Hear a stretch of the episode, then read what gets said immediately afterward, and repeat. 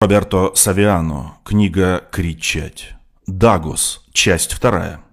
Франческа, так зовут монахиню, которая едет третьим классом в Нью-Йорк. Кабрини ее фамилия. У нее также есть прозвище, мужское прозвище – Саверио. Это имя святого, которого она любила в детстве. Святого, которым она восхищалась – Франческо Саверио.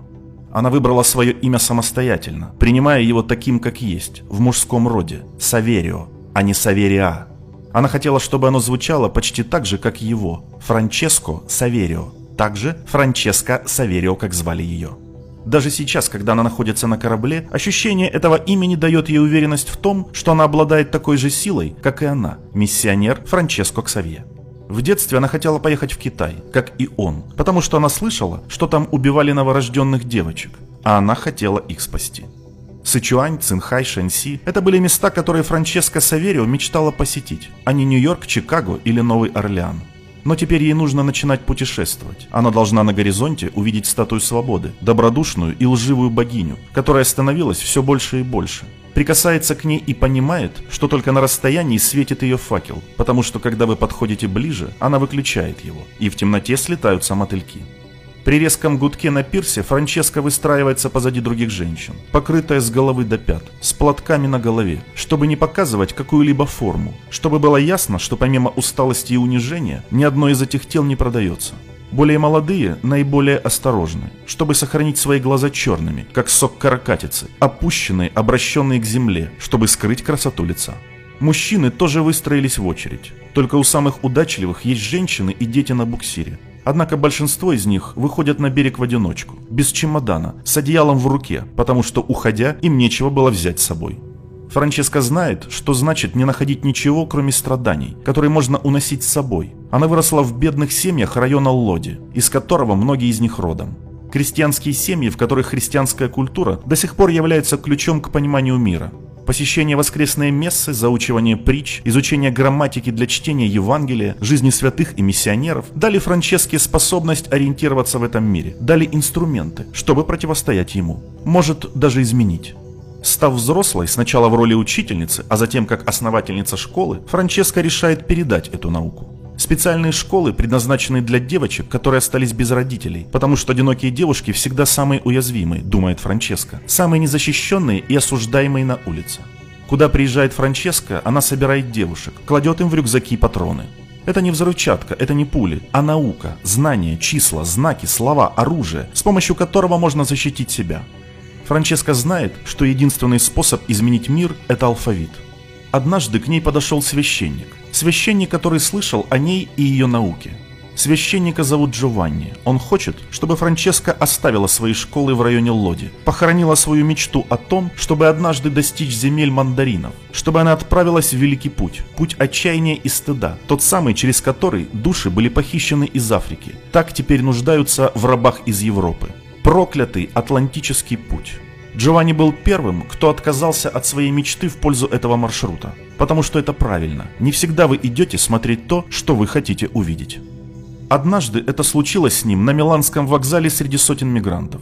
Стоя, прислонившись к колоннам, сидя на скамейках с детьми на руках, лежа на земле в полусне. Он проделал свой путь по дороге, силой проталкиваясь между ними, вдыхая их пот, касаясь их страданий, чувствуя их покорность. И потом, каждый раз, когда он смотрел, он видел только это – Священников, таких как он, наоборот не видел. В церквях по всей Италии они побуждали их к уходу, чтобы добраться до Генуи, Неаполя, Палермо, чтобы стать на проклятый путь. Это была великая афера, разработанная итальянским правительством, чтобы подтолкнуть их всех уйти, давая им представление о перспективах заработка в других странах. Они охотились за нищетой, преследовали беспорядки, чтобы сохранить в безопасности свои виллы в больших поместьях, защитить свои дома, которые будут заняты, защитить свои фабрики, которые не могли обеспечить работу. Оружие, тела, труд в обмен на выгодные цены на уголь, сахар, хлопок. В этой схеме было немного денег, Деньги, которые каждый отправит домой. Деньги, которые судовладельцы заработают, стократно увеличив свои путешествия. Деньги для посредников иностранных фирм и правительств, которые нанимают рабочую силу, переходя из деревни в деревню, толкают, чтобы уйти. Священникам, журналистам, мэрам приходилось говорить, что Ля-Америка прекрасна, что Ля-Америка велика, что Ля-Америка богата. Так и бывало. Это происходило каждый раз. Священники велели приезжать по воскресеньям. Матери уговаривали их попробовать. Братья умоляли их попробовать. Подруги не мешали им уходить, потому что отпускать их на эти корабли означало лучше обжиться. Лучшая свадьба. Курица каждое воскресенье. Молоко каждый день. Белье и теплые одеяла на кровати. Каждый по-своему способствовал разбуханию потока. Ложь на лжи, иллюзии на иллюзии. Так какое это имеет значение, подумала свирепая итальянская буржуазия. Это были просто невежественные, безграмотные люди, привыкшие пинать задницу. Они вряд ли бы поняли, на какую землю они приземлятся. Вместо этого в тот день на Миланском вокзале Джованни прочитал по выражению их лиц, что они все понимают. Кто-то очень хорошо знал, что это были не те, кому повезло, а те, кто не участвовал в подсчете, что у них был не выигрышный номер, а тот, который был разыгран в лотерее отчаяния. Он понял это по их кротости, по кротости тех, кто знает, что это только вопрос времени, что на их головах уже лежит несчастливый приговор. Он понял это по их достойной, но печальной покорности. Он вывел это из абсолютной апатии, с которой они терпели часы ожидания, не садясь, не пьянствуя, не поев, не имея никакой перспективы заработать место для сна в краткосрочной перспективе. Как будто каждый уже принял во внимание то, что ему суждено было нести на своих плечах страдания многих. Нужно жертвовать собой, чтобы спасти всю семью. Не я, я не вернусь, я остаюсь там, и я борюсь за них всех. Еду на родину, домой, честь. Я мясо и макиелло, я эмигрант. Но нет, я не вернусь. Я остаюсь за границей. Я остаюсь работать на всех. И я, потерявший родину, дом, честь. Я скотобойня. Я иммигрант.